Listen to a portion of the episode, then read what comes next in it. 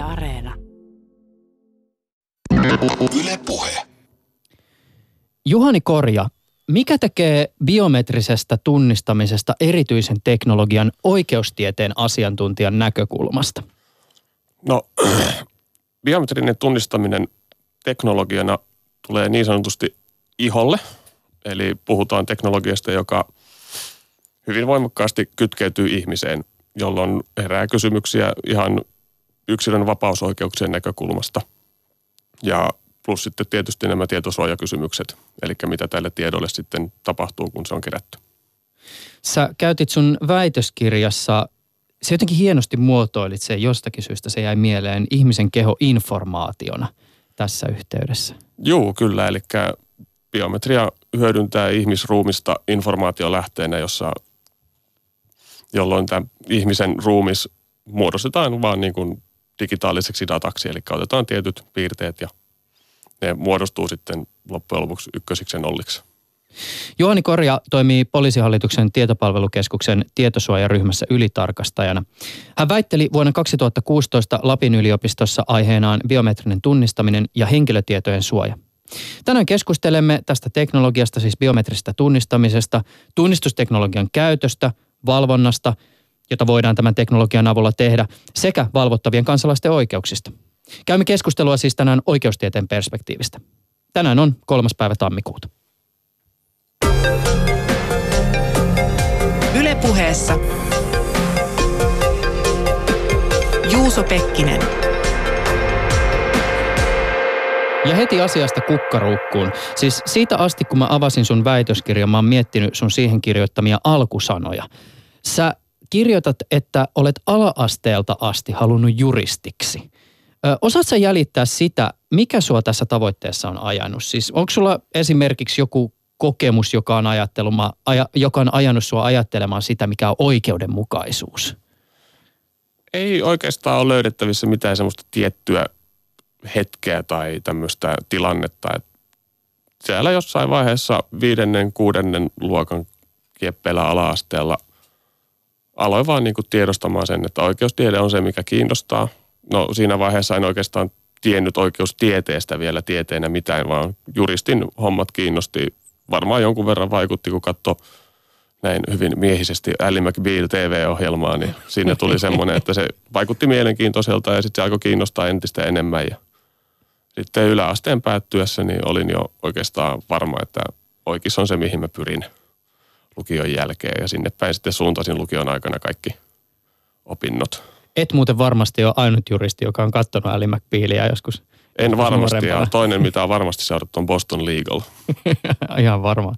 Tota, miten sä päädyit kirjoittamaan väitöskirjaa aiheesta biometrinen tunnistaminen?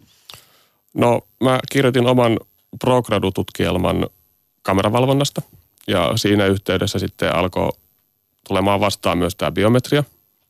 Erityisesti kameravalvonnan kohdalla tämä kasvojen tunnistuksen yhdistäminen kameravalvontateknologiaa. Ja sitten kun on yksityisellä turva-alalla ollut opintojen aikana töissä, niin sieltä kautta tullut se viimeinen innostus sitten, että on nämä niin kuin kulunvalvontateknologiat alkanut kiinnostamaan ja sitten niin liittyen nämä tietosuojakysymykset sitten jossain vaiheessa heräs, että mitä sillä tiedolla tehdään ja miksi niitä kerätään. Mm. Miten muuten, onko tämä asia, jota sä oot itse miettinyt omassa elämässä? Siis niin, että jokin esimerkiksi siis tieto, mitä susta on kerätty, on pistänyt miettimään sitä, että, että pitäisikö tätä nyt kuumotella tai mikä on ollut ehkä sulla semmoinen niin henkilökohtainen kontakti tähän aiheeseen? No semmoinen konkreettinen henkilökohtainen kokemus oli 2009, kun olin Oslossa, Osloon lentämässä Bergenistä sisäisellä Sassin lennolla ja heillä on siis lupa käyttää biometriaa sisään, siinä tota lennolle kirjautumisessa. Ja siinä kun sitten tsekkasin itteni koneeseen ja mulla vaan pyydettiin laittamaan peukalo skannerille ja jäin miettimään, että mitähän tässä nyt tapahtui ja pitäisikö mun huolestua. niin siitä sitten lähti tämmöinen, että rupesi miettimään, että mitähän tuolla tiedolla tehdään ja miksi ne sen kerää. Matkapuhelimet on jo pitkään osanneet lukea käyttäjänsä sormenjälkiä ja kehittyneen luuri voi avata myös vilauttamalla kameralle ja konenäölle kasvoja. Tämä on kivoja käytännön sovelluksia, jotka helpottaa arkea. No Kiina esimerkiksi ajattelee tästä teknologiasta isosti. Maassa on BBCn mukaan 170 miljoonaa valvontakameraa ja seuraavan kolmen vuoden sisällä tarkoitus olisi asentaa 400 miljoonaa uutta.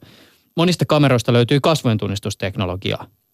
Kiinan turvallisuusministeriöllä on jo useamman vuoden ajan ollut käynnissä hanke, jonka tavoitteena on teknologia, joka kykenee tunnistamaan yksittäisen kansalaisen muutamassa sekunnissa. Eli sitten kun pistetään tämä teknologia yhteen näiden kameroiden kanssa, niin sitten onkin aikamoinen koneisto käytössä.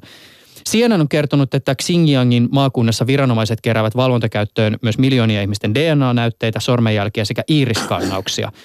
Mitä tästä teknologisesta ympäristöstä pitäisi ajatella? Siis onko todellisuus kirinyt Skifi-elokuvat kiinni? No tietyllä tavalla ollaan kiritty noin Skifi-elokuvat, että tämä ei ole enää vaan semmoista niin kuin toiminta-elokuvien ja Skifi-elokuvien tuomaa utopistista kuvaa, vaan tämä alkaa olla jo tosi elämää, että meillä teknologia on tullut siihen pisteeseen, että me pystytään toteuttamaan ne, mitä on aikaisemmin ollut näissä Skifi-elokuvissa ja muissa toiminta-elokuvissa, että ei ole enää vain James Bondin välineitä, että aset tunnistaa vain sormenjäljen, vaan että se pystytään käytännössä toteuttamaan. Mutta sitten tähän taas liittyy hyvin paljon sellaisia kysymyksiä, koska se mahdollistaa juuri tuommoista kansalaisten massavalvontaa.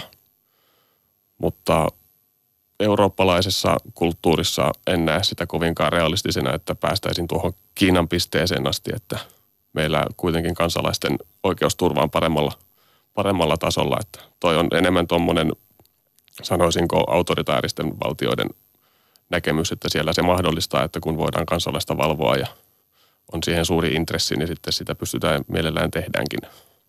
No tänään varmaan puhutaan myös näistä mahdollisuuksista ja sitten toteutuneiden mahdollisuuksienkin suhteesta. Ja mä veikkaan, että tässä yhteydessä myös tähän Eurooppaan tullaan viittaamaan tuon tietosuoja, EUn tietosuoja-asetuksen kautta, joka toukokuussa nyt sitten pistetään käytäntöön. Se tietysti tarjoaa tähänkin aiheeseen paljon näkökulmia. Mutta aloitetaan kuitenkin tälleen siis määrittelyn kautta.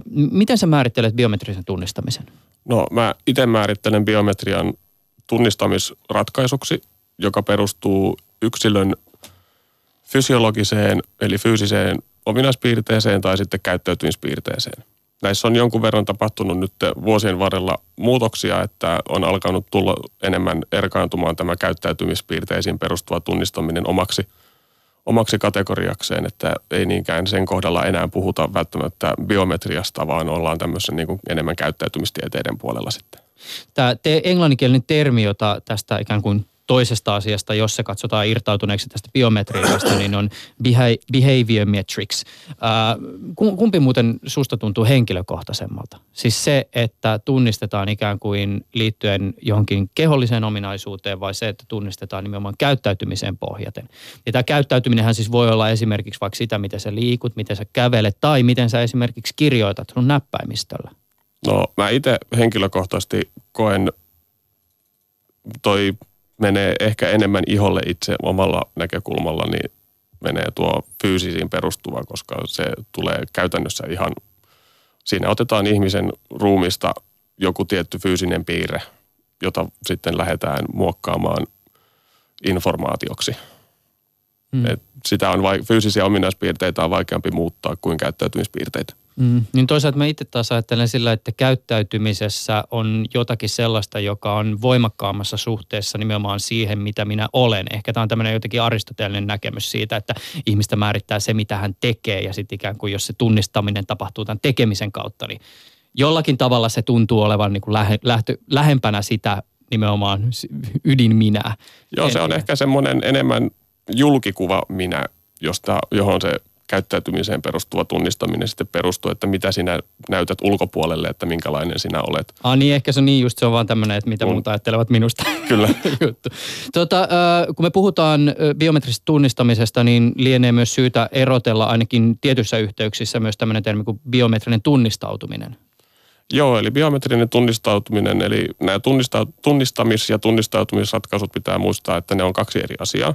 Eli tunnistamisessa meillä ei ole välttämättä suoranaista kohdetta, johon me voidaan verrata, kun taas tunnistautumisessa meillä on jo joku mallinne olemassa, mihin me sitten niin kuin verrataan. Eli puhutaan yksi yhteen tunnistamisesta, eli meillä on malli, mihin me verrataan ja sitten me katsotaan, että täyttyykö se, että tunnistautuuko henkilö täksi niin. henkilöksi, joka väittää olevansa. Kun taas sitten tunnistamisessa meillä ei ole semmoista niin kuin valmista pohjaa, vaan me yritetään niin kuin isosta massasta löytää joku.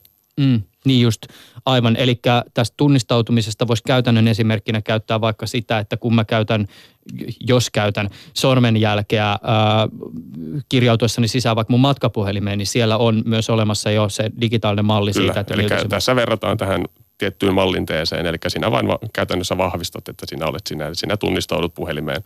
Eli minä, Juhani Korja, tulen nyt käyttämään tätä puhelintani, Mm. näytän sormenjäljen, kun taas sitten kasvon tunnistussovellukset on yleis, yleisin tämmöinen yksi moneen tunnistamisratkaisu, eli etsitään isosta massasta joku, että ei ole välttämättä valmista mallinnetta, jota me etsimme sieltä. Mä jatkan vielä tämän määrittelyn kautta siitä syystä, että tämä myös avaa hieman sitä, että miten tätä teknologiaa voidaan käyttää, minkälaisia ovat esimerkiksi ne käytännön sovellukset. Jotkut ovat ehkä vähän tutumpia, jotkut ehkä vähän vieraampia. Sä jaat biometrisen tunnistamisen menetelmät koviin ja pehmeisiin menetelmiin tuossa väitöskirjassa. Joo, jaan ja mä käytän pe- per- jakoperusteena tämmöistä, että kuinka voimakkaasti ne vaikuttaa yksilön oikeuksiin, erityisesti yksityisyyteen. Eli mä koviin menetelmiin laitan ehdottomasti nämä DNA-tunnisteet, sormenjälkitunnisteet, koska ne tulee sinne ihmisen iholle. Ja sitten pehmeitä muotoja on sitten nämä enemmän käyttäytymiseen perustuvat, eli sitten sieltä tulee näitä kasvotunnistusta ja kävelytyyliä ja näppäinrytmiä ja tämmöisiä ratkaisuja. Toisaalta tämä jako on siinä suhteessa hieman erityinen, että mä jotenkin liitän tähän pehmeään semmoisen, että se on nyt on jotenkin semmoinen kevyt ja easy ja sitä ei sen enempää tarvitse miettiä, mutta sitten toisaalta nämä pehmeät menetelmät ovat usein ikään kuin vähän niitä salakavalampia, siis ikään kuin esimerkiksi kasvojen tunnistus, jota vaikka jotkut sosiaalisen median palvelut hyödyntää äh, riippumatta siitä, että, että tota, tiedänkö siitä vai en. Kun minun kuva ladataan johonkin Facebookiin, niin siellä sitten algoritmi käy läpi, että hei, kukakohan tämä tyyppi mahdollisesti on. Joo, no ihan sen voi ajatella myös, itse olen lähtenyt enemmän sille kannalle, että ne ei ole niin myöskään varmoja ne pehmeät tunnistamismuodot. Että niihin liittyy enemmän epävarmuustekijöitä kuin näihin koviin, koviin muotoihin, esimerkiksi sormenjälki- ja DNA-tunnistukseen, että ne antaa suuremmalla todennäköisyydellä varman vastauksen kuin se, että lähdetään katsomaan kävelytyyliä tai näppäinrytmiä. Jos puhutaan vielä laajemmin siitä, että mihin kaikkeen tätä teknologiaa voi käyttää, niin mä viittaan tässä nyt sun väitöskirjaan. Siinä sä jaat tämän biometrisen tunnistamisen käyttömahdollisuuksien kautta. Sä teet tämmöisen niin kuin jaottelun kolmeen. Joo, eli voidaan käyttää hyvin monella sektorilla, eli ehkä kaikille tällä hetkellä suomalaisille ja eurooppalaisille niin kuin tutuin on tuo viranomaissektorin, viranomaissektorin suorittama tai tota, viranomaissektorin biometriaratkaisut, eli puhutaan näistä rikostutkinnassa käytettävät sormenjäljet ja DNA ja sitten biometrinen passi. Mm. Sitten on muita hyvin voimakkaasti nousevia trendejä on totta kai kaupallisella sektorilla. Terveydenhuoltosektori on alkanut kiinnostumaan hyvin voimakkaasti näistä, näistä biometriaratkaisuista. Ja totta kai viranomaisia kiinnostaa myös aina biometrian käyttäminen valvontatarkoituksessa ja työnantaja haluaa kat- käyttää kuluvalvonnassa. Mm. Sä olit jotenkin jäsentänyt si- silloin pari vuotta sitten tämän näin, että on tämä käyttötarkoitus, jota voi olla siis esimerkiksi rikostutkinta, kaupankäyntikulun valvonta, sisäänkirjautuminen. Sitten on tämä järjestelmien tunnista, toteutustapa, eli onko se avoin vai peitetty, eli siis toisin sanoen kerrotaanko sulle, että su- susta haetaan jotain tämmöisiä tota, biometrisiä tunnisteita. Ja sitten on just nämä käyttöalueet, mitä mainitsitkin, eli esimerkiksi lainvalvonta, julkinen sektori, taloussektori, terveyspuoli, näin poispäin. Öm, jos puhutaan käytännön sovelluksista, niin minkälaiset esimerkit biometrisen tunnistamisen sovelluksista meillä ja maailmalla on erityisesti saanut sun ajatukset liikenteeseen? Mä voin esimerkiksi omasta puolestani kertoa, että tämä, mitä Kiinassa tapahtuu, on sellainen, jota mä olen viime aikoina miettinyt tosi paljon. Joo, no mä itse kanssa kun siitä kuulin, niin oli vähän korvat höröllä ja silmät pyöreinä, että ei tuommoista kyllä ihan Euroopan tasolla pystyisi toteuttamaan. Ihan vaan meidän oikeusrakenne on toisenlainen, että meillä on yksilön oikeudet on voimakkaammat, huomattavasti voimakkaammat. Ja se, mikä meillä hyvin paljon vaikuttaa myös on se, että kuinka paljon meillä on, tämä on hyvin voimakkaasti, kun puhutaan tuommoista laajamittaisesta valvontaratkaisusta, niin kustannustehokkuudesta. Eli en näe itse, että Suomessa tuommoista tulisi lähivuosina ainakaan, en, ei välttämättä lähivuosikymmeninäkään ajankohtaiseksi, ihan vaan sen takia, että ei ole aikaa ja rahaa tehdä sitä, ja siinä ei ole käytännössä se hyöty siihen, että mitä siitä saadaan, niin on käytännössä nolla. Kaupallisella puolellahan paljon tietysti on mielenkiintoa esimerkiksi siihen, että miten biometristä tunnistamista voidaan hyödyntää maksamisessa. Joo, näitä on biometria ratkaisuja maksamiseen tullut paljon, että 2016 talvella luin, että Mastercard alkaa käyttämään tämmöistä biometriaratkaisua muun muassa kasvon tunnistuksella, eli pystyt kotiostokset sen sijaan, että näppäilet niitä esimerkiksi pankkitunnuksia, niin voit käyttää kasvokuvaa siihen, että vahvistat ostoksen, että tunnistaudut sinuksi. Hmm. Ja siinä vaiheessa, kun tiedote on puskettu ulos, niin ensimmäinen 3D-printeri on jossain käy, kun joku alkaa printtaa jonkun kaverin tai omaa vaikka kasvokuvaa vain testatakseen, että voiko tätä jotenkin hämätä tätä systeemiä. Kyllä, juuri näin. Tuossahan käytännön esimerkki, miten kasvotunnistusta pystytään huijaamaan ja miten itse asiassa iristunnistustakin pystyttiin huijaamaan. Samsungin toi iristunnistuksen uuteen puhelimeensa ja siinä ei mennyt montaakaan hetkeä, kun hakkerit oli jo kokeilemassa, että miten helposti sen pystyy huijaamaan, niin heillä meni siihen viisi minuuttia noin mm. suurin piirtein aikaa, että tulostivat vaan niin kuin lämpö, lämpöskan, lämpöskannaukseen pohjautuvalla kameralla otetun kuvan, laittoi siihen piilolinsin silmän päälle ja näytti sitä siihen iristunnistimelle, niin se päästi puhelimeen sisälle tämä sota niiden hakkereiden kesken, jotka pyrkii huijaa biometristä tunnistautumista ja, ja sitten taas toisaalta näihin huijausyrityksiin nämä vastaiskut, ne on melkein oman ohjelmansa aihe, niihin voi ehkä joskus vielä paneutua erikseen. Mutta vielä näistä käytännön sovelluksista sen verran, että jos nyt ei mistään muualta, niin sana biometrinen on saattanut tulla vastaan siis uutta passia hakeassa. Suomessa sitoo asiassa Euroopan unionin asetus, joka edellyttää kasvakuvan ja sormenjälkeen tallentamisen passin sirulle. Sä kirjoitat sun väitöskirjassa kirjassa Juhani korjaa, että yksi mielenkiintoinen asia passeasetuksen säätämisessä oli julkisen keskustelun puute biometrisen tunnistamisen käyttämisestä passeissa. Avaa vähän tätä. Mistä olisi pitänyt keskustella?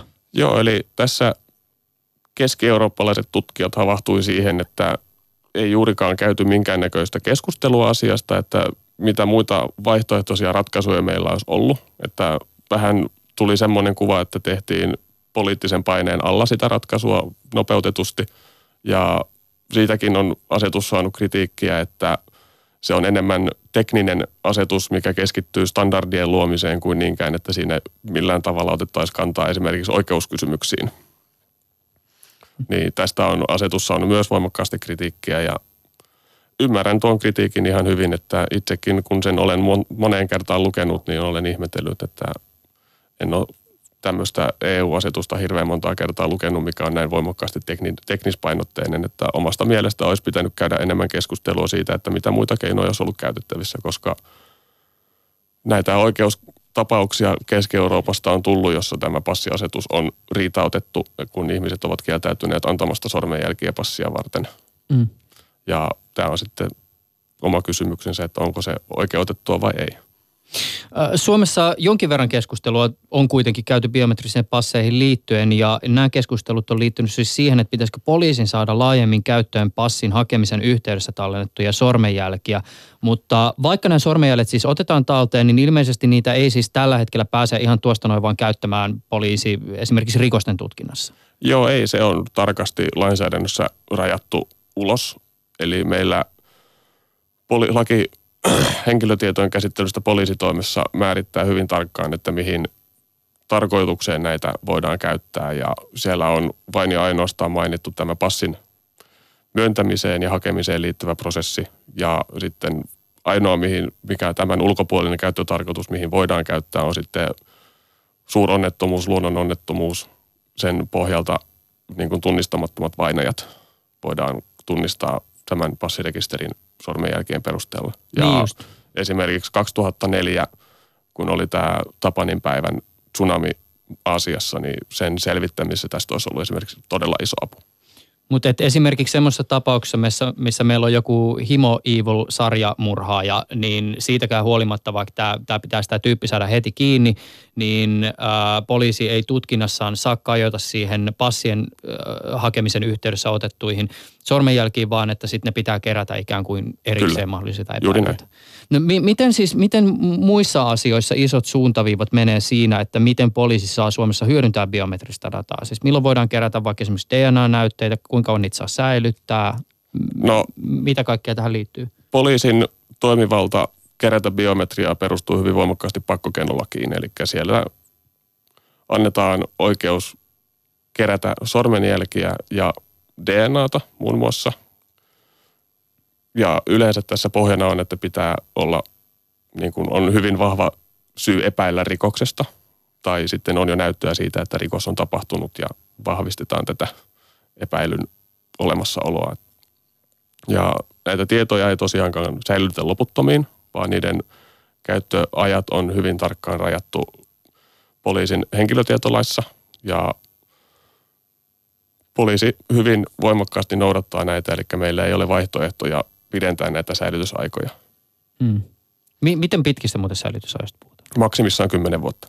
Okei. Okay. No, mutta ihan, ihan, ihan ehdoton maksimi 10 vuotta. Okei. Okay. Öm, maalataan hieman tämmöistä kokonaiskuvaa siitä, että minkälaiseen yhteiskunnalliseen viitekehykseen biometrisen tunnistamisen teknologia istahtaa. Sun väitöskirjassasi sä lähdet luomaan tämmöistä jatkumoa informaatio- tai tietoyhteiskunnasta verkkoyhteiskuntaan. Mikä tämä on tämä sidos näiden termien välillä? Joo, eli meidän nykyyhteiskunta voimakkaasti kytkeytyy informaation ja sen käsittelyyn ja enenevässä määrin tai lähes poikkeuksetta nykyään tätä välitetään erinäköisissä tietoverkoissa. Tästä nimitys verkkoyhteiskunta ja sitten toisaalta myös meidän kansalaisten oikeuksien käyttö siirtyy enenevässä määrin verkkoihin. Eli äh, yhteiskunta siirtyy käytännössä verkkoon, verkossa toimivaksi hyvin voimakkaasti. Ja valvontayhteiskunta tulee tässä vähän sivujuonteena, koska tämä jatkuva informaation määrä, mikä meillä lisääntyy ja meillä teknologia helpottaa entistä enemmän tätä informaation keräämistä ja säilyttämistä ja saamista, niin sitten totta kai on alkanut heräämään kiinnostus tämän käytöstä valvonnallisiin tarkoituksiin, eli halutaan pitää yhteiskunta turvallisena – mm. tämän niin, kerätyn informaation avulla. Niin aivan, eli tämä jatkumo itse asiassa etenee vielä just siitä niin kuin ensin informaatio- ja tietoyhteiskunnasta verkkoyhteiskuntaan siitä valvontayhteiskuntaan. Onko Suomi valvontayhteiskunta? No voidaan tietyssä mielessä sanoa, että on, mutta en sanoisi viranomaisnäkökulmasta valvontayhteiskunnaksi. Enemmän meillä on tuo yksityinen sektori, joka saa enenevässä määrin kerätä tietoa vapaammin kuin viranomaiset. Viranomainen on aina tietojen keruussa sidottu lakiin hyvin voimakkaasti. Niin sun väitöskirjassa sä pistät semmoisen tietyllä tavalla tätä valvo, valvontayhteiskunta-sanaa lieventävän sanan siihen eteen, nimittäin sä puhut myös tämmöistä niin kuin oikeudellistuvasta valvontayhteiskunnasta. Joo, eli puhun oikeudellisesta valvontayhteiskunnasta, eli kyseessä on siis yhteiskunta, joka muun muassa erinäköisin lainsäädännöllisin toimin mahdollistaa valvonnan – Eli tietojen saantioikeudet, kameravalvonnan lisääntyminen, muut valvontamuodot tulee entistä enemmän lainsäädännössä esille, eli puhutaan valvonnan oikeudellistumisesta. Eli annetaan enemmän oikeuksia valvontaan. Tämä on se yksi aspekti siinä oikeudellistuvassa valvontayhteiskunnassa. Monelle sellainen sana kuin panoptikon on varmaan tuttu tai sen on saattanut ainakin joskus ohimennen kuulla. Tämä termi yhdistetään vuosisatoja sitten eläneeseen filosofi Jeremy Bentamiin. Kyseessä on Bentamin kehittämä tämmöinen vankilatyyppi, jossa ajatuksena on se, että vankeja voidaan tarkkailla helposti ilman, että vangit tietävät, milloin heitä tarkkaillaan. Ja tämä sitten tietysti aiheuttaa semmoisen kroonisen kuumotuksen tunteen. Bentamin ajatus oli tämmöinen lieriömäinen monikerroksinen rakennus, joka on sisältä ontto. Sellit tässä vankilassa sijaitsevat rakennuksen ulkoseinällä ja niihin näkee sieltä lieriön sisäpuolelta – Näissä selleissä on esimerkiksi siis kalterit. Ja siellä liirien sisällä on semmoinen valvontatorni, josta näkee jokaisen selliin, mutta sellistä ei näe sitä, milloin vartija selliin katsoo. Nykyään termiä on useampaan otteeseen yhdistetty tähän digitaalisen toimintaympäristöön, jossa me elämme ja josta me nytkin puhutaan. Nykyään siis puhutaan tämmöistä panoptisesta valvonnasta ja tätä termiä sä käytät myös tuossa sun väitöskirjassa. Joo, eli puhutaan tämmöisestä ikään kuin kaikkialle menevästä näkymättömästä valvonnasta, eli koskaan ei voi tietää, että milloin meitä seurataan, milloin meitä tarkkaillaan ja silloin tämä alkaa vaikuttamaan meidän käytökseen sitä muokkaavasti, jollain se aiheuttaa kapinahenkeä, jollain se aiheuttaa sitä, että rupeaa olemaan tottelevaisempi. Niin tämä on muuten tämmöinen väite, joka tulee aika usein vastaan ja tietyllä tietysti intuitiivisella tavalla sen näin yksilönä ehkä tunnistaakin, mutta siis ö, ö, ilmeisesti silloin ihan niin kuin tutkittua vaikutusta tämmöisellä niin kuin jatkuvalla tarkkailulla – ainakin potentiaalisesti yksilöön. Joo, kyllä. Eli ajatellaan tilannetta, jossa et ole varma, valvotaanko sinua, niin joillain se aiheuttaa sen, että rupeaa kapinoimaan valvontaa vastaan, eli tekee kaiken ihan just toisella tavalla kuin valvo, valvo, valvoja haluaisi. Ja suurimmassa osassa väestössä kuitenkin uskoisin, että se menee just päinvastoin, eli kun ei tiedä, että valvotaanko vai ei, niin rupeaa muuttamaan omaa käyttäytymistä siihen suuntaan, että ei saa niitä rangaistuksia. Mutta tietysti biometrisen tunnistamisen kohdalla se voi olla aika haastavaa. Joo, kyllä. Eli tai siis välttää sitä valvontaa nimenomaan. Kyllä, juuri näin. Eli kasvointunnistus voidaan helposti kytkeä kameravalvontaan ja kameravalvontaa on nykyään niin paljon, eli käytännössä on mahdotonta tietää milloin valvotaan ja milloin ei valvota, jolloin todennäköisyys on siihen, että sinä muutat käytöstäsi salli, sallittuun suuntaan, niin on suurempi kuin se, että aloit kapinoimaan ja tekemään vääryyksiä. Mutta toisaalta tässä mm, niin datan keräämisessä on myös se kysymys, että, että kuinka paljon sitä nyt oikeasti käytetään mihinkään tai vaikka valvontaan. Miten sä tarkastelet valvonnan mahdollisuuksien ja toteutuneen valvonnan välistä suhdetta? Siis voidaanko ne erotella niin, että toinen kiinnostaa ehkä enemmän filosofisessa tai vaikka juridisessa mielessä ja toisessa on sitten relevanssia enemmän siinä eletyssä elämässä? Joo, eli totta kai toinen on ehkä enemmän semmoinen filosofinen kysymys, eli voidaan muotoilla se näin, että kuuluuko valvonta oikeusvaltioon. Ja silloin päästään tähän valvonnan käsitteeseen, mitä se on ja näitä valvonnan perusteita ja pohditaan sitten, että onko, onko se hyväksyttyä vai ei. Ja toinen on sitten tämä toteutunut valvonta, jolloin herätään siihen reaalimaailmaan ja pitää ottaa muita kysymyksiä huomioon, kuten kustannukset, käytetty aika ja, ja muut resurssit. Eli tullaan tähän kustannustehokkuusnäkökulmaan – jolloin aika monesti tullaan siihen lopputulokseen, että se ei ole kustannustehokasta suorittaa panoptista valvontaa kovinkaan suuressa yhteiskunnassa.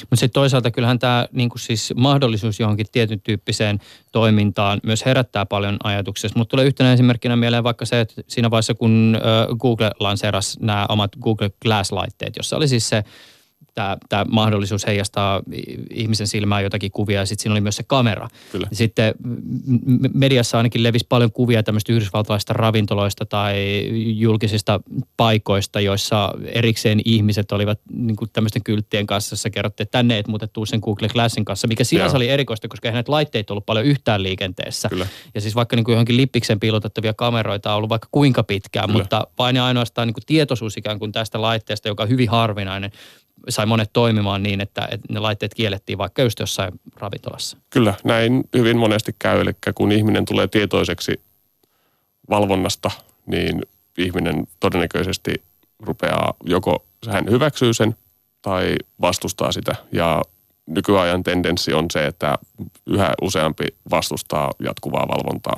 Ja erityisesti, mikä omasta mielestä on mielenkiintoista, on se, että nämä kiinnittyy entistä enemmän yksityissektorin sovellutuksiin nämä, että voidaan kerätä tietoja mm. ainakin Suomessa. Oletteko te muuten poliisissa koskaan tutkinut sitä, että, että millä tavoin ikään kuin, jos me ajatellaan sitä niin kuin tavallaan viranomaisen tekemää valvontaa ja sitten sitä, kun yritykset y- y- yritykset äh, kerää ihmisistä dataa, niin miten tavallaan niin kuin se asennoituminen on ehkä muuttunut tai minkälaisia niin kuin trendejä siinä on havaittavissa? Tähän itse asiassa mulla esimies tuli tuossa alkusyksystä muistaakseni kysymään tähän liittyen just, että onko tehty tutkimusta siihen liittyen, että miten hyväksyttäväksi koetaan biometri, esimerkiksi biometrisen tunnisteiden käyttö ja nimenomaisesti, että kumpi on hyväksyttävämpi, yksityissektori vai viranomaissektori. Niin mä pengoin jonkun aikaa internettiä eri, ja eri lähteitä kirjoista ja tulin siihen lopputulokseen, että tätä ei ole juurikaan tutkittu, että Aa. kumpi koetaan hyväksyttävämmäksi. No niin, no tämähän olisi kiinnostavaa. Ja tässä olisi tietysti kiinnostavaa myös maiden välinen vertailu, koska Kyllä. tietysti erityyppiset yhteiskunnat varmaan niin kuin herättää erityyppisiä asenteita. Luottamus viranomaiseen varmaan aika niin kuin olennaisessa roolissa tässä asiassa. Mm, kun tässä studiossa on käynyt paljon ihmisiä, jotka on tuon teknologia-alalta ja usein ollaan puhuttu näistä asiasta teknologista näkökulmasta, niin voi pojat, jos saisin markan joka kerta, kun joku sanoo, että lainsäädäntö laahaa teknologian perässä.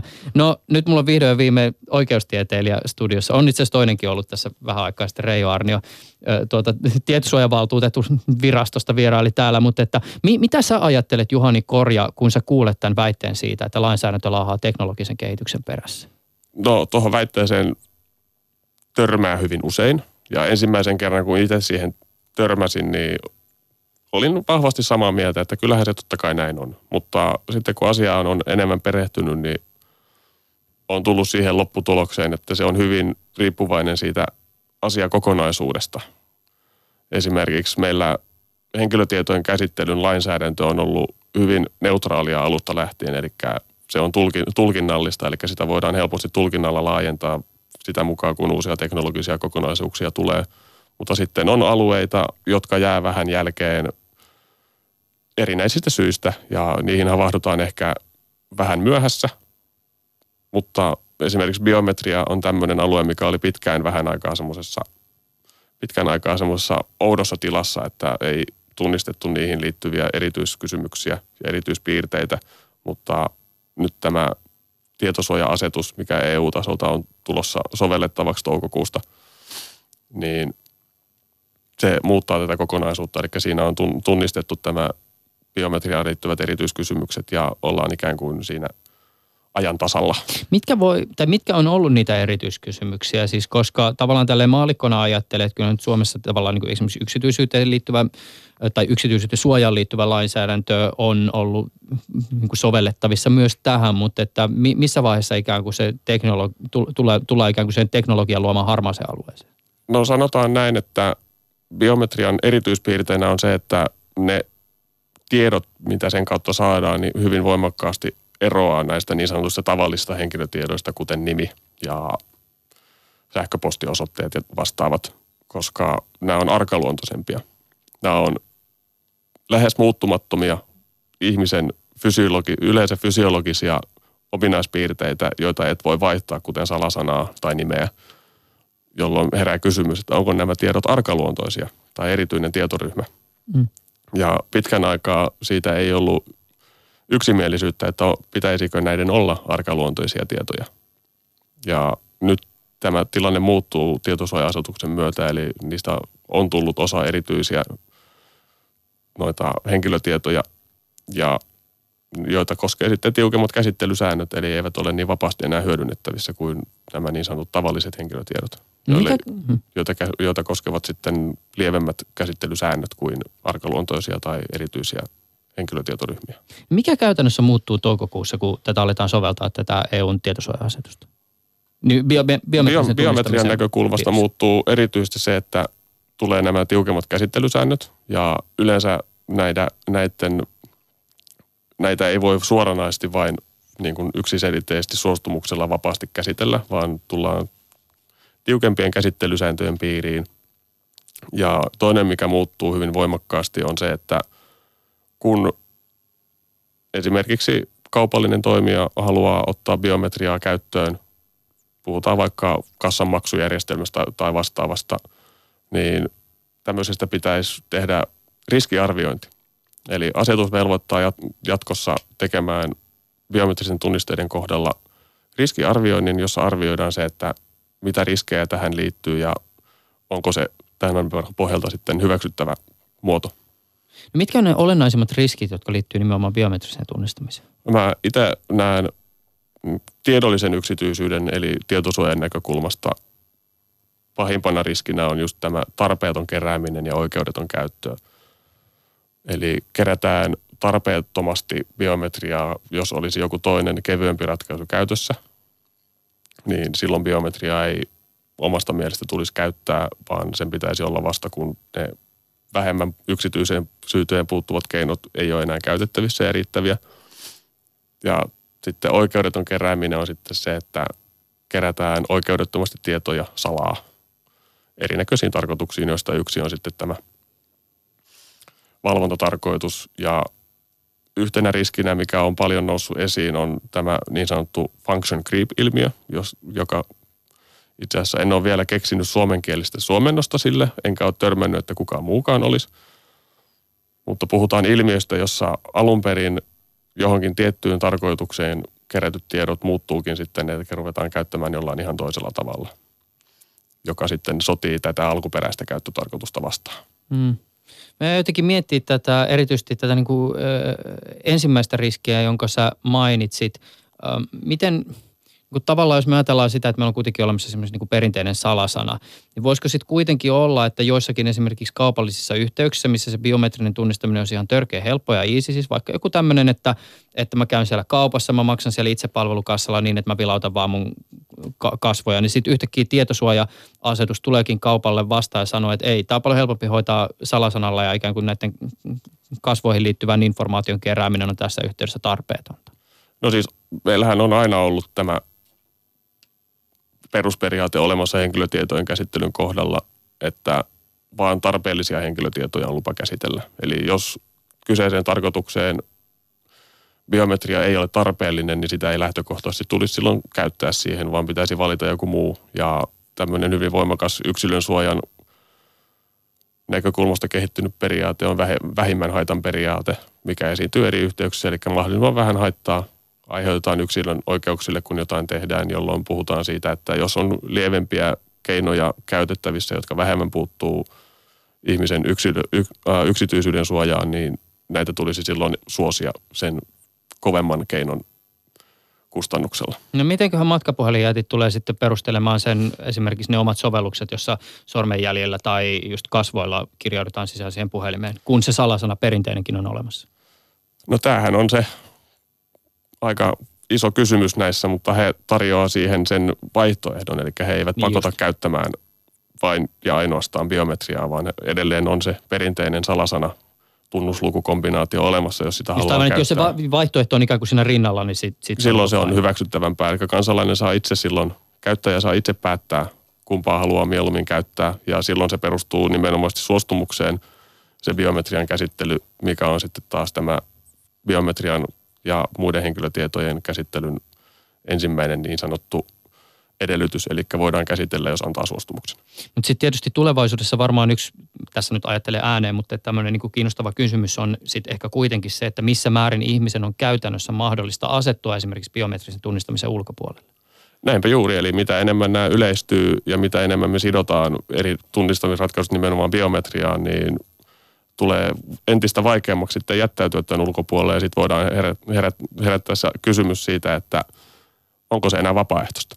Niin, aivan. Niin, no jos, no eihän Facebookissakaan jos, pakko olla, mutta sitten sä et saa kutsua luokkakokouksiin. Niin, mutta sitten jos ajatellaan tilannetta, että esimerkiksi viranomaisen palvelut sidotaan liiaksi biometriaan ja vaihtoehtoa ei ole rinnalla ja joku ei halua sitä antaa sitä biometriaa viranomaiskäyttöön laajamittaisesti, niin voidaanko me sitten niin kuin sulkea ihmistä ja kansalaista palveluiden ulkopuolelle sen takia, että hän ei halua antaa sitä.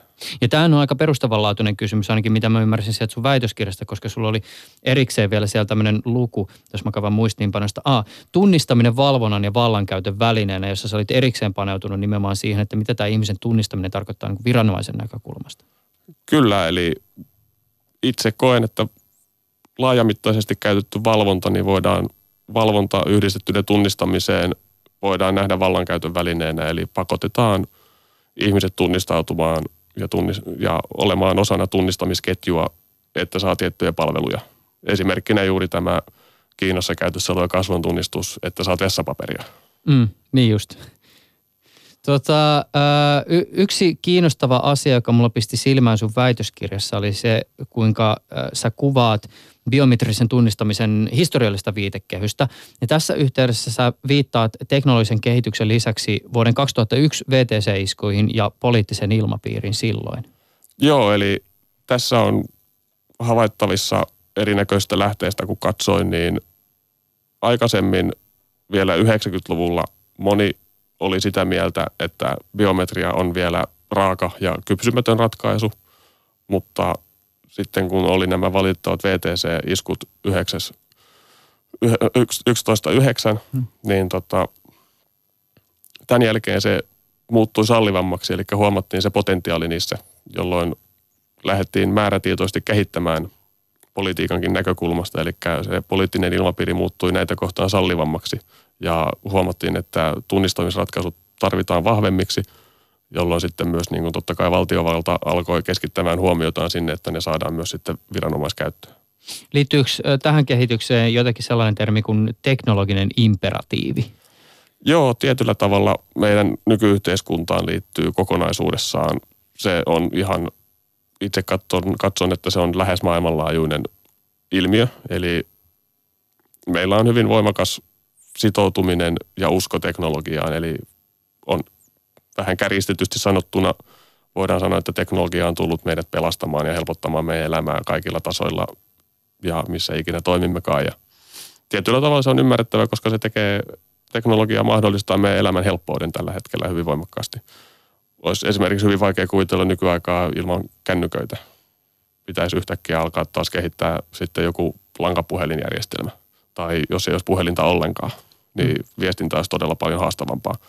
Että se on sitä kautta tullut meidän helpottamaan elämää, mutta sitten varjopuolena tässä on sitten se teknologiseen kehitykseen ja eri ratkaisuihin liittyvä tämmöinen teknologinen hype, mikä sitten tuo meille semmoisen, että me lähdetään ehkä vähän liian innokkaasti tarttumaan johonkin teknologioihin, että me ei ikään kuin mietitä asioita riittävästi ennen kuin me lähdetään niihin mukaan.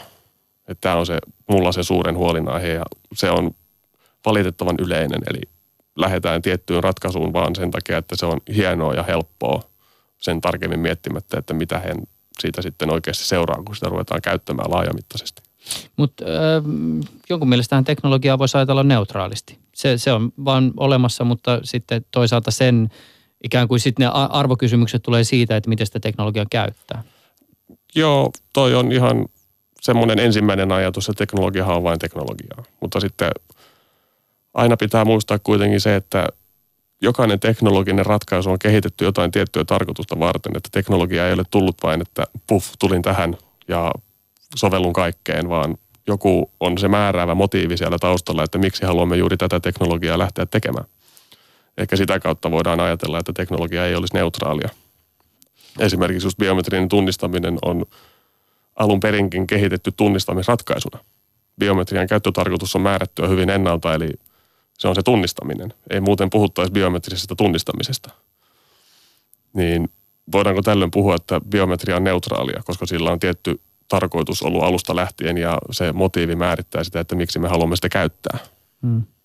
Niin ja tietysti sehän on se kaikkein pahin tilanne, missä taas niin kuin joku semmoinen teknologia, joka tie, johon on tietyllä tavalla sisäänrakennettu jotakin mekanismeja, jotka käyttäytyvät maailmassa kaikkea muutenkin neutraalisti, niin, niin sitä ei ikään kuin tunnista. Tässä tietysti hyvänä esimerkkinä vaikka joku semmoinen niin tekoäly, joka on koodattu vaikka niin kuin, no siis tunnistamaan Muista mitä näitä on näitä esimerkkejä, siis esimerkiksi siitä, missä on käytetty vaikka niin kuin kasvojen tunnistusteknologiassa ikään kuin databaseina vain ja ainoastaan valkoihosten ihmisten kuvia ja sen jälkeen sitten niin kuin havaitaan se, että no et ei se toimikaan niin kuin pitäisi esimerkiksi mu, mu, muun väristen ihmisten kanssa. Ja, ja sitten näin ikään kuin siinä teknologian tulee tietyllä tavalla sisäänrakennettuna myös sitä niin kuin tekijöiden ajattelumaailmaa. Kyllä, totta kai. Se on aina ikään kuin tekijänsä näköinen, se, joka sen alun perin on keksinyt, niin se, siitä vähän niin kuin sen näköinen tulee.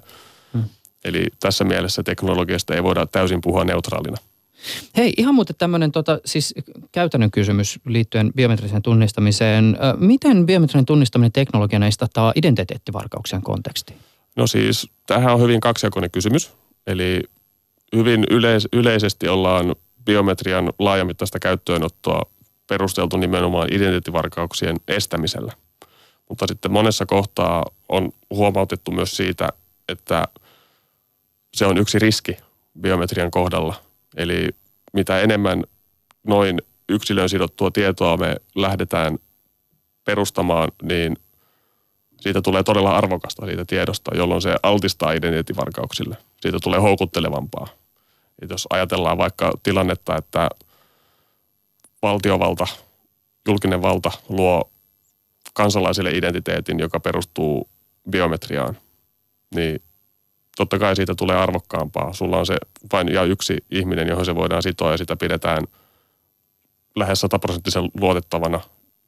Ei tarvitse, tarvitse tehdä mitään oikeastaan sen ihmeellisempiä temppuja, kun vähän vaihtaa nimitietoja sinne ja sitten ajatellaan, että se on luotettava. Ja mm. se siis tieto on arvokasta, niin tämän takia niitä identiteettivarkauksia tehdään, koska se, siitä saa jotain hyötyä. Onko meillä muuten Suomessa ollut biometriikkaan liittyviä identiteettivarkauskeissejä?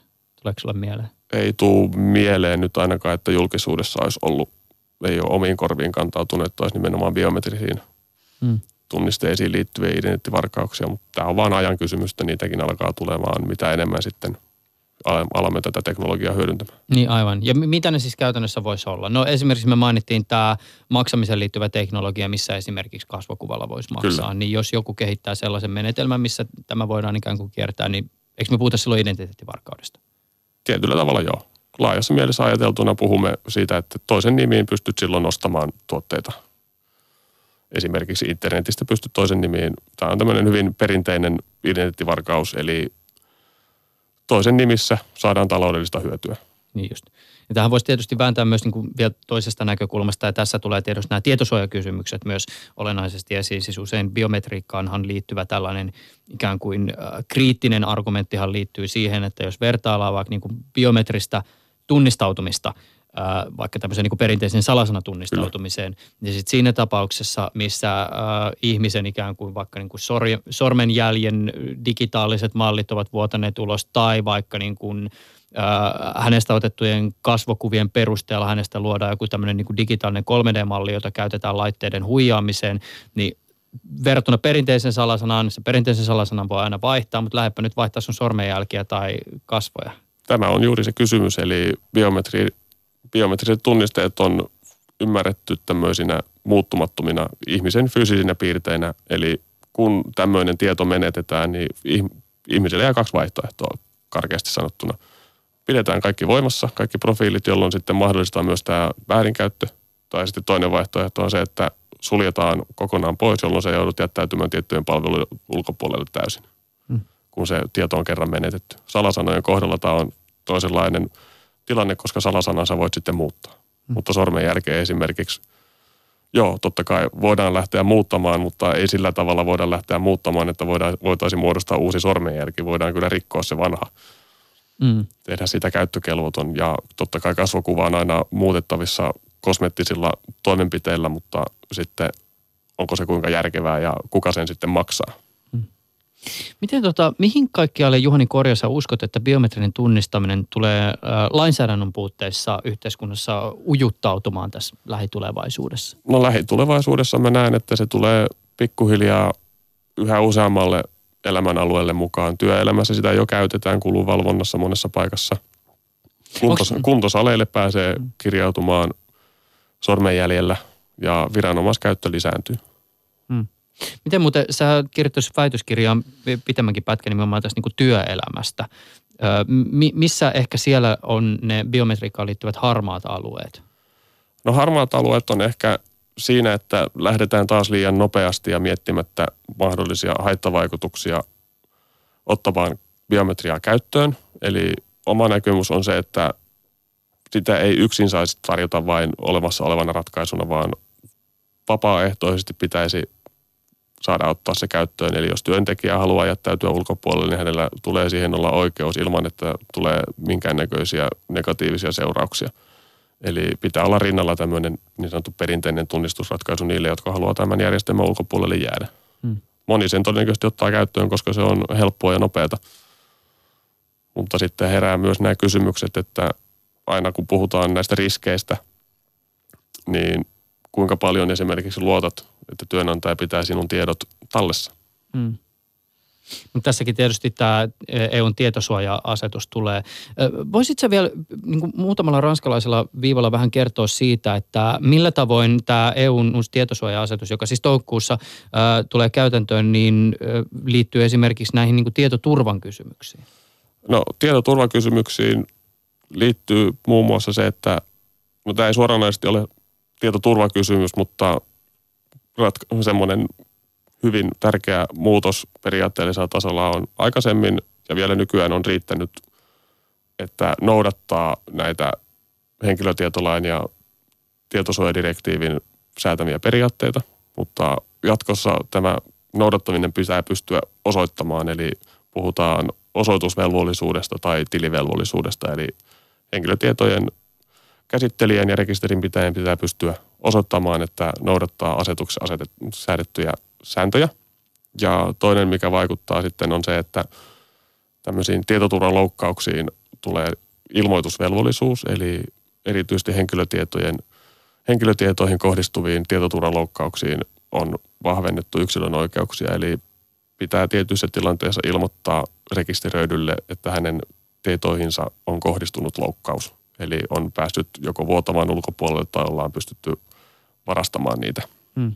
Ja tässä mahdollisesti tullaan sitten tulevaisuudessa siihen, että kun puhutaan riittävistä tietoturvavaatimuksista ja toimenpiteistä, niin miten tämä sitten määritellään, että mikä on minkäkin kohdalla riittävä. Oletko sä muuten saanut koskaan Bob Lordilta sähköpostia? En ole saanut. Okay, kyseessä... ainakaan, ainakaan tietääkseni. Okei, okay, kyseessä on siis tämä Jahun, mä en ole ihan varma, onko hän tällä hetkellä e, entinen Jahun tietoturvapomo, joka lähetti aika monelle asiakkaalle silloin aikoinaan, kun Jahulta tuli tämä valtava, valtava tota tietovuoto, niin sähköpostia, että hei, meillä on muuten vähän käynyt tämmöinen pieni moka ja, ja sunkin tiedot ovat potentiaalisesti rikollisten käsissä ja tätä kautta tietysti tiliä pitäisi nyt suojata uudemman kerran. Mutta että tulevaisuudessa siis esimerkiksi ää, EUn sisällä oh, tai EUn, kans, EUn sisällä elävien kansalaisten sähköpostiin saattaa esimerkiksi palveluntarjoajalta tupsahdella tämmöisiä niin henkilökohtaisia viestejä, joissa kerrotaan siitä, että, että tota, nyt henkilötietosi ovat. Kyllä, tämä on ihan mahdollista. Se, että miten tämä ilmoitus tehdään, niin on, keinot ovat moninaiset. Sieltä voi ihan hyvin tulla, yksinkertaisimmillaan sieltä saattaa tulla kaupallisen toimijan X tietoturva vastaavan tai asiantuntijan tai päällikön sähköposti, jossa ilmoitetaan, että hei, meillä on käynyt tämmöinen pikku vahinko tai että meille tuli tämmöinen hyökkäys ja tiedot ovat mahdollisesti päässeet ulko, ulos – niin tämä on ihan mahdollista, että ne tulee tällä lailla sähköpostilla. Itse pidän tuota Yahoo-keissiä sinänsä merkittävänä, koska okei, okay, ei ole eurooppalainen toimija, vaan on amerikkalainen toimija. Niin hyvin, vaikka hoitivat sen vuodon huonosti, eli niin paljon tietoja pääsi vuotamaan ulkopuolelle ja ei ollut tietoturva riittävällä tasolla, niin – se, miten jälkipyykki hoidettiin, eli tuo henkilökohtainen sähköposti-ilmoitus, niin on ollut hyvin hoidettua heiltä omasta mielestä. Mm. Se on muuten jännä. Mä, mä oon siis nähnyt Bob Lordin livenä äh, tuolla South by Southwest-festivaaleilla puhumassa. Ja mun mielestä on aika jotenkin tietyllä tavalla aika, aika kova juttu, että kaveri tulee tämmöisiin tilaisuuksiin yleisön eteen kertomaan Kyllä. niistä hetkistä, kun yhtiössä tapahtuu tämmöinen, siis käytännössä kaikkia asiakkaita koskeva tietovuoto ja se, se on varmaan niin ammatillisesti aika kova paikka. Se on ammatillisesti kova. Täydellinen epäonnistuminen. Kyllä, mutta siitä pitää heille hattua nostaa, että mies on tämän uskaltanut tehdä, koska ei varmasti ole ollut helppoa.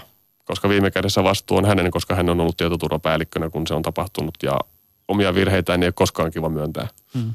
Mutta tietysti biometristen tunnisteiden kohdalla tämä tilanne on pikkasen eri kuin se, että Bob Lloyd kertoo, että ota käyttöön kaksivaiheinen varmistus ja vaihe salasanat, kun sen sijaan, että, että kerrotaan, että hei, sun tiedot sun sormenjäljistä ja kasvokuvista on vuotanut ulospäin. Kyllä, siinä saattaa hetkeksi aikaa mennä sormisuuhun yhdellä jos toisella, jos ruvetaan miettimään, että miten me tämä tilanne palautetaan ennalle ja paljonko me joudutaan mahdollisesti maksamaan vahingonkorvauksia, että henkilö joutuu jättäytymään tiettyjen palveluiden ulkopuolelle tämän seurauksena. Hmm. Mitä tota, ähm, jos tässä ollaan tietysti otettu aika paljon kaikkia niin kuin esimerkkejä mieleen siitä, että mihin esimerkiksi biometristä tunnistamista tällä hetkellä käytetään. Mä mainitsin jo sen äh, Kiinan, Kiinan aika suurelliset tavoitteet. Sitten tietysti ollaan puhuttu näistä ihan niin kuin siis matkapuhelimista maksamisesta. Äh, tuleeko sinulle vielä mieleen jotain semmoista niin kuin erityistä sovellusalaa, jota me ei ole tässä niin kuin mainittu? No itse haluaisin nostaa esille tuon Intian biometriahankkeen, joka taitaa edelleen olla maailman suurin ja laaja-alaisin biometriahanke. Mistä siinä on kyse? Eli jokainen Intian kansalainen rekisteröidään ensimmäistä kertaa itse asiassa taitaa olla valtion historiassa, että jokainen kansalainen rekisteröidään ja pohjana käytetään biometriaa, eli otetaan sormenjälkiä muistaakseni myös jopa silmän iiris ja sitten lyödään henkilökortti käteen, missä on nimiä tämä on sitten kaikki keskitytyssä järjestelmässä. Wow. Siinä on aika paljon riskejä. Niin, tuossa on tietysti se on aikamoinen äh, tota, hunajapurkki hakkereille. On kyllä. Myös, Mutta, siis kyllä, nimenomaan. Mm. Nimenomaan se on todella arvokasta tietoa, kun ajatellaan Intiaa valtiona, eli suurin osa on vähävaraisia, köyhiä, joilla ei ole käytännössä mahdollisuuksia sitten reagoida asiaan millään tavalla, jos tämmöinen vahinko tapahtuu. Hmm. Niin heillä on oikeusturva vähän heikolla tolalla siinä suhteessa. Mitkä sun mielestä, äh, Juhani Korja, on ollut kiinnostavimpia skifi-elokuvia, joissa biometriikkaa on käytetty? Kiinnostavimpia? No ei välttämättä skifi-elokuva sinänsä, mutta mun mielestä tämä James Bondin näissä, olisiko ollut juuri tämä Skyfall-elokuva vai Spectre, mutta kuitenkin näitä Daniel Craigin James Bondeja, missä oli tämä, että pistoli toimii vain ja ainoastaan Bondin sormenjäljellä, mikä on ehkä toimiva käytännön ratkaisukin loppujen lopuksi, vaikka kallista olisikin, niin ehkä tulisi aseet hieman turvallisemmiksi. Niin. Tämä on muuten kiinnostava. Sekin on melkein oma ohjelmansa aihe, se, että, että tätähän on hirveästi kehitetty, tätä biometrisen tunnistamiseen liittyvää äh, siis asevalvontaa Kyllä. esimerkiksi Yhdysvalloissa, mutta siihen on monta syytä, minkä takia se ei ole koskaan lähtenyt lentoon. Juhani Korja, ki- kiitokset tästä. Tämä oli kiehtovaa, kiinnostavaa, ö, opettavaista. Tuleeko sinulle vielä mieleen jotain semmoista niin olennaista esimerkiksi kysymystä, jota kansalaisen kannattaisi kysyä itseltään siinä vaiheessa, kun kysytään jotakin, joka vaikuttaa biometriseltä tunnisteelta? No itse ehkä ensimmäisenä miettisin sen, että mitä sillä tiedolla tehdään sen jälkeen, kun sen tiedon antaa. Eli jos haluat käyttää esimerkiksi matkapuhelimen sormenjälkitunnistinta, niin kannattaa itseltään kysyä, että onko se ehdottoman tarpeellista vai pärjäisinköhän mä sillä perinteisellä keinolla, koska aina pitää miettiä se kysymys, mitä, sillä tiedolle, mitä sille tiedolle tapahtuu sen jälkeen, kun minä sen annan. Kiitos haastattelusta. Kiitos. Ylepuheessa Juuso Pekkinen. Ja jos sinulla ihminen, joka olet kuulolla, on jotakin kysyttävää, kommentoitavaa, kenties ajatuksia mahdollista tulevista ohjelma-aiheista, niin allekirjoittunutta voi toki lähestyä. Jos haluaa julkisesti huudella, niin esimerkiksi tuolla Twitterin puolella meikäläisen löytää nimimerkillä iuso, I-U-S-O.